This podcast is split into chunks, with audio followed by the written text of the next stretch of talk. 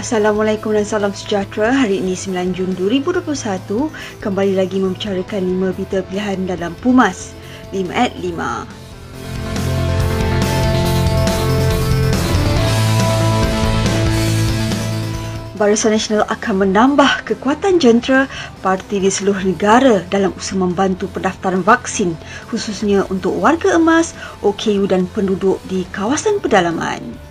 Pengurusinya Barisan Nasional Datuk Seri Dr. Ahmad Zaid Hamidi berkata selepas mengadakan mesyuarat agung tahunannya pada malam ini yang dibuat secara maya dengan dihadiri oleh kesemua empat parti komponen iaitu UMNO, MCA, MIC dan PBRS.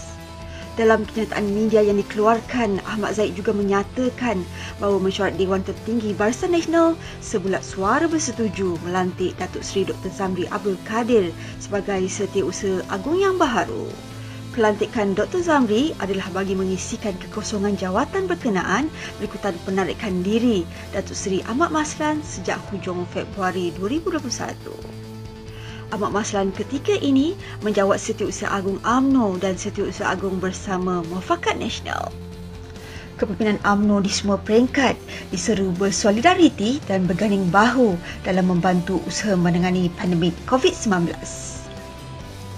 Naib Presiden AMNO Datuk Seri Mahdi Khalid berkata kepimpinan AMNO perlu menggiatkan usaha di peringkat masing-masing untuk menyokong semua inisiatif yang telah dan sedang dilaksanakan. Semua kepimpinan UMNO di semua peringkat perlu berganding bahu membantu menangani pandemik COVID-19 dengan pelbagai cara yang difikirkan sesuai. Ada banyak yang boleh disumbangkan. UMNO sudah lama menggunakan naratif membantu rakyat dalam apa sahaja keadaan. UMNO tidak bekerja mengikut musim. Beliau yang juga ahli Parlimen Padang Terap menegaskan bahawa UMNO berada di mana-mana dan pada bila-bila masa untuk bersama-sama rakyat dan negara.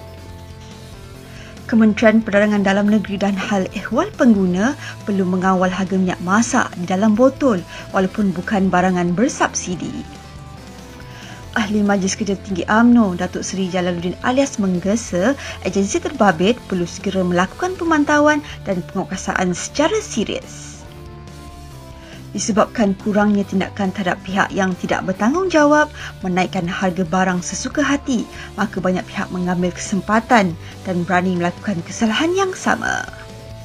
Beliau yang juga ahli parlimen Jelebu berkata, jika sewaktu musim perayaan, pihak kementerian boleh melakukan pemantauan secara serius mengapa tidak ketika musim pandemik ini ketika rakyat berhadapan dengan pelbagai keadaan termasuk ekonomi keluarga pemuda UMNO akan menggerakkan seluruh 191 bahagian-bahagian di Malaysia dan sukarelawan skuad Sabil untuk menyusun agenda pemuda bantu rakyat.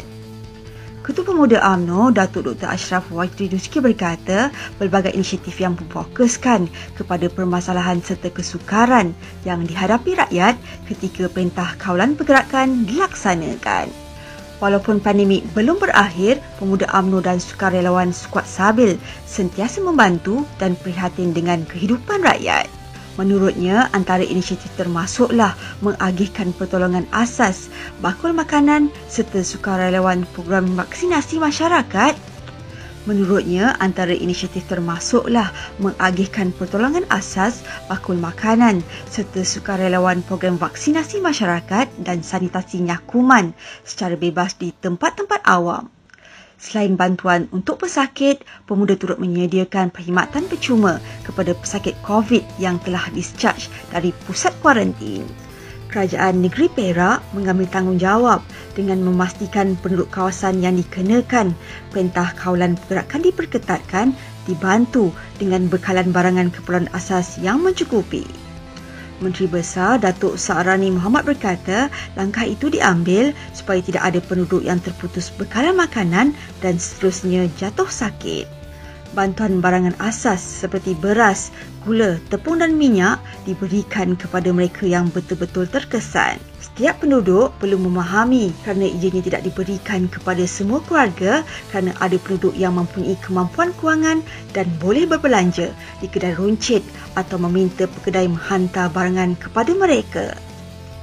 Beliau berkata kerajaan negeri bersimpati dengan penduduk yang dikenakan PKPD dan memohon mereka duduk di rumah serta mematuhi SOP bagi memutuskan rantaian COVID-19 dan bersabar dalam tempoh yang ditetapkan. Sekian saja daripada saya, Adik Bahmat. Jangan lupa temu janji kita. Isnin hingga Jumaat jam 5 petang. 5 berita pilihan hanya di Pumas. 5 at 5. Assalamualaikum dan salam muafakat nasional.